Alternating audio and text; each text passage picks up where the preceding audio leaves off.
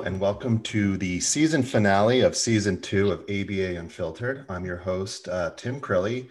And today, somehow, some for some reason, um, Dr. Vincent Carbone uh, agreed to come on. And we're very fortunate here at ABA Unfiltered to have friends who know famous people. So, uh, Amanda Ralston, or Mandy to her friends, uh, is also joining us. She's one of our returning champions to the show. Uh, she and Dr. Carbone go way back, and uh, really is the, the only reason uh, we're fortunate enough to have him come on today and talk about, in, in, my opinion, whatever he wants to talk about. I do have a list as, as usual, but we'll see where the conversation goes. Uh, talk a little bit about you know the, the current state of ABA, his thoughts on that, uh, and, and, and some other things that that might be pressing uh, topics for us to discuss. So um, I'll step aside for a second. And, and, Mandy, if you want to give a quick introduction to yourself and, and just how you were fortunate enough to become connected with Dr. Carbone. Thanks, Tim. Yeah, um, I'm Mandy Ralston. I am the Director of Clinical Intelligence at the Cedar Group. Um, I came to the Cedar Group by way of Blue Sprig as one of their acquisitions from 2019. So my company, which was named Verbal Behavior Consulting, um, is now the Lexington Clinic and also now includes the Georgetown Clinic uh, through Blue Sprig. So uh, that's how I got here to the Cedar Group. and that's uh, about 21 years after I first probably learned about Dr. Vincent Carbone. So 1999, I was graduating from Centre College here in Danville, Kentucky, and wrote a paper about autism. and in my abnormal quote unquote psychology textbook, it told me that one in every 10,000 individuals were going to be diagnosed with autism. And uh, it gave me a, exactly two paragraphs about what autism was. And I decided to do some research. And um, I had a friend in Lexington that was doing quote unquote ABA therapy by way of having a consultant fly out from California once a quarter uh, to tell her and a few other college students um, here's day one assessment and here's day two here's all your programs that you're going to do with these seven children for the next uh, three months and good luck and i'll see you then. And so uh, quickly after you know spending a few months working with these individuals and these families uh, i got you know sort of a, a crash course in autism the, the actual things that you needed to know about autism and not those two paragraphs and what families needed and what they were trying to accomplish through this therapy and became uh, very aware that uh, what we were currently doing was severely lacking in quality, um, that we weren't getting the kind of outcomes uh, that these families are looking for. And we didn't have a lot of guidance or training or anything. So uh, there's this guy that's you know, traveling across the country and, and providing some uh, information, three day workshops about verbal behavior and applied behavior analysis. And so we start going to some of his workshops. And from that point forward, I decided to start stalking him lightly um, and following him all over the country to his various workshops to try to, to learn better what I was doing wrong and that possibly there were better ways of actually teaching individuals with autism and, and getting them to a place that they actually wanted to come to the table and work with me rather than uh, working basically as a, a, a, giant aversive stimulus that the only reason they would do anything for me was just to get away from me right?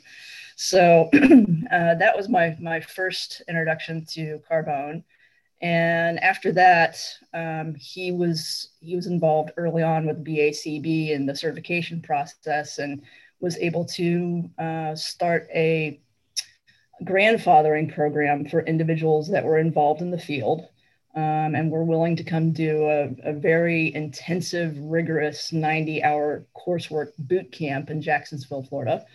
And so I signed up to go down there and got a fire hose of information and homework every night and, you know, multiple four inch ring binders that had journals and journals and journals to read and, and absorb and try to, you know, um, to put back out there in the world as an understanding. And then uh, he uh, he agreed, to my surprise, to to also be my mentor for the next year, in the process of completing the requirements so that I could sit for an exam as a BCABA in 2001. Uh, so Carbone and I spent a year, me in Kentucky and him in New York, uh, sending VHS tapes back and forth in the mail talking on a phone that actually included a wire to a wall. Um, and then I subsequently got to take my test in Nashville, Tennessee, with a number two pencil and a um, Scantron. You know, so that's that's how I got to be a, a behavior analyst, and I, I, think I was one of the first 500 and first 1,000 certificates uh, in the world. Is a process of just listening to this guy, and, and you know, I've, I've jokingly called him the the Billy Graham of ABA uh, because it's really like going to church uh, on some level when you get to hear him talk about these things. And uh, I was inspired and continue to be. And so I've been lucky enough to have him as a mentor for over 20 years. So. Well, thank you, Mandy. That was that was uh, that was a very good introduction. And unfortunately, you used up all of our time. So, uh, Dr. Carbone, I appreciate you joining us, but I guess we'll yeah, have it was very nice to be with you. Yeah, well, you know, you know, I just uh, you sound like a great guy, but uh, unfortunately, we've, we've run out of time. No, um, Mandy, thank you. That was that was great. Um, so, just maybe, uh, you know, I, I don't think you really need an introduction, but maybe just for for people that might not know, what attracted you to this world? What what about behavior and analyzing behavior really? What what was the interesting thing to you, and and and how did it spark a career for you? Yeah, sure. Well, first of all, thanks, thanks very much, uh, Mandy, for uh, all those kind, uh, those kind words. And I, am I'm proud to, uh, to be Mandy's uh, mentor. She's done a lot of great things and will continue to, to do it. So thank you, uh, thank you very much. I'm honored. Um, what got me interested in the field of behavior analysis is that I went to Marietta College for my undergraduate degree, and unbeknownst to me, there was a professor on faculty in the psychology department. I decided to study psychology. It seemed interesting and worthwhile. And um, he happened to be a, uh, at least an acquaintance, if not friend, of, of B.F. Skinner. Uh, but, but let me tell you first, I, I, went to Marietta College mainly to play baseball. I was um, oh. uh, I was recruited to play to play baseball there. Um, it, it, only took me two years to realize that I was not competitive at that level. Um, okay. But during the, I, I, played I played shortstop, and um, okay, and it was a it was a major Division three team. Marietta at Marietta College sure. has a wonderful team. Has, has won the Division three World Series for many years, and I, I just was not up up to the task.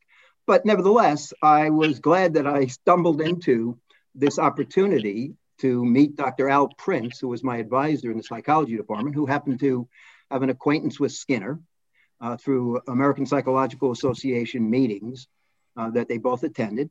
Uh, and Al would in- invite B.F. Skinner to our fac- to our uh, campus and to meet with the faculty uh, and students on a regular basis. Skinner was willing to do that because I think he liked Al, but also because it was en route to his daughter Julie, who was at West Virginia University, not far from Marietta, Ohio. So he would stop over um, in, Mar- uh, in Marietta, and I was chosen to be his uh, uh, student sponsor, his student um, uh, person who, who would show him around campus and, and be his uh, his guide, uh, which was quite quite an honor. So I got quite a bit of time to spend with Skinner. I would pick him up at the airport. Um, I would take him back to the airport, and in between, I would arrange for all his all his happenings. So here I was at 18, 19 years old interacting with B.F. Skinner in the psychology department that was focused on Skinnerian psychology, as we called it then, because of Al Prince being the, um, uh, the head of the department. Uh, it was just a, a, thrill. And, you know, I was starstruck uh, and needless to say, um, indoctrinated into uh, Skinner's thinking through the department as well as through my interactions with him. So that's what really got me interested in applied uh, behavior analysis. Well, I mean, it's kind of an unfair advantage you had over the rest of the world, and I think if, if people could see Mandy, her head her head is is is exploding, you know, with, with jealousy. I, I would imagine. So, you know, that might be the best. We've asked that question a lot to a lot of people. Like, you know, most people said, "Oh, I kind of fell into it," you know, but you know, chauffeuring Skinner around town is is not a not a bad reason either. So. Um, I, I, I, appreciate I appreciate that story, and I love the fact that you went there to go play baseball, and and now and now now you're here. I that's just stuff like that is is always fascinating to learn. So college shortstop, Dr. Vincent Carbone. That's that's what I'm going to think of you moving forward. Um, okay, so not a very good I, one, I might add, but nevertheless, well, hey, I, I, didn't. No one asked me to play shortstop in college, so you know. Well, I mean, lucky for us. Going right? for you. Lucky yeah. for us, Vince, that you weren't a very good shortstop. Otherwise, you, yeah. you may not have made all the sure, impact in people's lives with uh, yeah. verbal behavior, right? So. Well, I I thought I was going to be the you know the next Yankee shortstop or the next Dodger shortstop, but but it was clear to me once uh, I pursued my academic interests and the involvement with Skinner, and the department was mainly focused on behavior analytic uh, approach, despite the fact that an undergraduate degree at a small liberal arts college ought to give you a much broader view mm-hmm. of the mm-hmm. field of psychology. This was pretty well focused, and so I in. really didn't have a chance. Yeah, uh, and, and, I'm and I'm glad that um, that was the case. Was it well, was the hitting a, or was it? Hold on, Mandy, I got to know. Was it hitting or fielding? What was your what was like the wake up call? Was it just the the, the pitching got a little too too hard to no it was uh, no it was it was it was uh, clearly fielding. I, I i could oh. hit maybe not as competitive as some of those guys. Once once we get out of high school it gets really competitive. Yeah. And especially a, a team that wins the division three world series every year that's a pretty competitive group. Uh, but sure. my fielding I, I had a strong arm but every first baseman would wish that I was not playing shortstop because my arm was just erratic and my hands sometimes weren't as good as they should have been. So I, I couldn't compete any longer at that level. Okay. Okay. Well, that, that's amazing. I mean, it's it's cool. I would I, I wish it had gone better for you, but okay. Our, uh, our um, CEO, uh, uh, our CEO Keith Jones will appreciate the baseball connection in oh, this podcast. He's a giant baseball nerd grew yeah. up in England, but is just obsessed with baseball. Really? So yeah, you, you you you guys would Fabulous. he'd love to pick your brain a little bit and not ask you one question about ABA. So yeah, I was okay, gonna so too. The other thing that I was gonna jump on here, uh, Tim, is that okay, so Carbone starts off with chauffeuring around BF Skinner and then makes his way to his grad program where he's got Jack Michael as his mentor. So, I mean, it's like one two punch of some of the biggest influences in applied behavior analysis right off the yeah. bat, right? Yeah. And, and, and, Jack, Jack was there often. Actually, my mentor was a student of Jack's, but it might as well have been Jack. Uh, uh, W. Scott Wood was my mentor at, at Drake University. Uh, Scott was influential in beginning the Association for Behavior Ana- uh, Analysis International. He he started the journal, the Behavior Analyst, which has recently changed names, and I wish it hadn't. But he started the journal, the uh, the Behavior Analyst. Um, Scott didn't publish a lot, but he was very influential. He was a good friend of Skinner's, so any relationship with Skinner was again fostered uh, for me through um, through Scott uh, after after um, Marietta. And of course, Scott was a student of, um, of Jack Michael. And as a result, um, uh, I, I, got that kind of influence, uh, which I, um, you know, the, the notion of a, of a, radical behaviorist, someone who makes use of Skinner's analysis, a molecular analysis of, uh, of behavior, and all what I think are the important aspects of our field. Uh, I was, um, I had the opportunity to uh, to partake in as a, as a student. And I, uh, I was lucky uh, to be there at, at, at, the right time around those people to be able to learn. Uh, it's, it, was, um, I never regret the, the, the, course I took. Right. So yeah, I, when you I finished, remember, when you, oh, sorry, Mandy. No, uh, oh, if you don't mind me continuing just to talk back and forth here with Carbone, it's, uh, I remember in Jacksonville you telling the story of Jack Michael explaining to his uh, Western Michigan group. Is that right, or was it Drake? Which group was it when he when he first? I think it was Drake. If, if you're talking about this, yes. The establishing operation, right, and the the the and the the example that you gave to us that Jack Michael gave to his class at that point was, you know, uh, the, uh, the screwdriver, right? What what is the the what is the establishing operation? Because it was establishing operations that we talked about at that time not just motivating operations right? That would cause the behavior of can you hand Right. me that screwdriver? And and gave the analysis of what the discriminative stimuli what versus what the actual establishing operation was.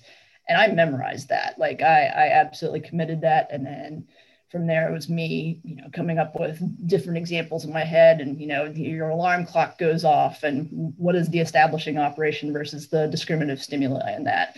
And what happens when you go to get your car keys and the doors locked to your car and all those kind of examples. So uh, yeah I, I i i love thinking about sort of the succession of how this technology got passed down both in a academic sense but also in a in a Yeah. social sense uh, that, that I can I can sit here today and be on a podcast uh, talking about Jack Michael explaining an establishing operation to his students. What- Yeah, yeah, that was a that was a colloquium he did at, at Drake University in 1977. And as you know, his seminal paper on the establishing operation wasn't published until 82. So here it was 77, and he had been given in his courses at Western, he had been talking about this stuff. But he came to Drake to do a, a colloquium invited by Scott, uh, his student, um, and he described this establishing operation concept and gave the example of the of the screwdriver. And all, of our class was you know we acted as though we we were very interested in hearing him speak but we acted as though we understood what he had just said. And after the after the colloquium we all said to him what was he talking about? We have no idea. Now what is this about the screwdriver and the difference between a discriminative stimulus? We thought we uh, we had no idea what what he was talking about. And but we quickly we soon we soon did understand Yeah. that as more examples became available uh, and Jack spoke a little bit more about it and wrote a little bit more uh, more about it. But it was always uh, it was always fun to hear him talking about some of the things that were soon. And it was five years later. Was soon going to come out in in publication that he had been spending his time thinking about uh, as conceptual issues that would ultimately guide our practical application. Amazing. Yeah. All right, Tim, I'll let you go now. No, it's fine. I, uh, you know, you know, I, I, I feel a little, little bad. You know, kind of like it's a, it's a, a ruse that you are on talking with me because while I am a BCBA, my, uh, I sort of joke that I play one on a podcast at, at this point. I'm, I'm very much removed from the practical nature of, of the industry. So just watching Mandy be able to geek out is, is enough, is enough for me because Mandy's one of my more favorite people uh, uh, in this world. So to know that all those things that you just talked about have been passed down to a, a, a, large group of people like Mandy and know what they've been able to do with that information. It's a really, I mean, I, I'm sure you've thought about it, but it must be a really cool feeling. No, oh, I really had a giant impact, not only on uh, a, a group of professionals, but also the millions of families that that group of professionals has had an impact on. Do you, do you ever take a moment to kind of think about things like that uh, you know because i'm sure once you finished school and jumped into this you know professional world it was nothing like it is now so you know so from that point of when you first sort of maybe started you know actually working for a living once once you were done with the school stuff to, to where this industry is now like where, where do you how, how do you see that that transition yeah it was always Skinner's in, intent to not just write things to make for uh, uh, interesting cocktail chatter and academic activities. He always had his eye on a practical outcome. Um, that's why he wrote Walden 2, uh, of course. And that was, uh, you know, back in 19, 1948, he was thinking about those things and even, um, even earlier about cultural impact. And, and then beyond freedom and dignity, of course, in 1971, where he kind of laid out that whole issue um, of culture and how cultures change and how we can change cultures and and other papers on why we haven't acted, why we haven't acted to save the world. He was always interested in a practical outcome, and that was that was given to us as students that the benefit of this science was going to be at the applied level and was going to make a difference in people's lives. So I always adopted that notion that that was the purpose of what we were, were doing and tried to make use of that idea um, throughout our work in terms of turning all of that great information into practical outcomes for, for people. And of course, not only in the field of autism treatment has that been the case, but in many other areas as well, um, that has been uh, that has been true. Not as much maybe an impact as as in autism treatment, but it's growing. Organizational behavior management issues are all driven mm-hmm. by uh, a radical behavioral approach. Um, so I, I think that that idea that Skinner had, some of us really adopted and have adopted. Um, also, the idea that it was our job to train other people to carry on the legacy, to carry on Skinner's work, to carry on Jack Michael's work. There's now a foundation set up at Western Michigan University uh, in order to give scholarships to young people who want to, who are doctoral students, who want to continue Jack's approach um, to research and writings in this area. And we just recently were able to give the uh, the first award. I sit on the, the, the Jack Michael uh, Foundation board there at, at Western. We were just able to give the first uh, uh scholarship uh, to a young doctoral student who will carry on Jack's work uh, of applying the science. That's cool. In his 1981, in his, in his 1981 um, uh, paper, which was his um, uh, which was his uh, uh, presidential address at ABAI, he talked about the, the, need for the practical outcome. That's always what he thought changing the culture, changing people, making life uh, better. Jack always talked about it, and that was driven clearly uh, by Skinner's as well. So as a result of that, I've I've tried to carry that that legacy along and pass it on to students and others that we work with. And to the extent that we have, I'm I'm pleased to to be a small part of that opportunity to continue uh, Skinner's work uh, beyond just science for science's purpose, but science for for good uh, and making making it a better world and a better culture.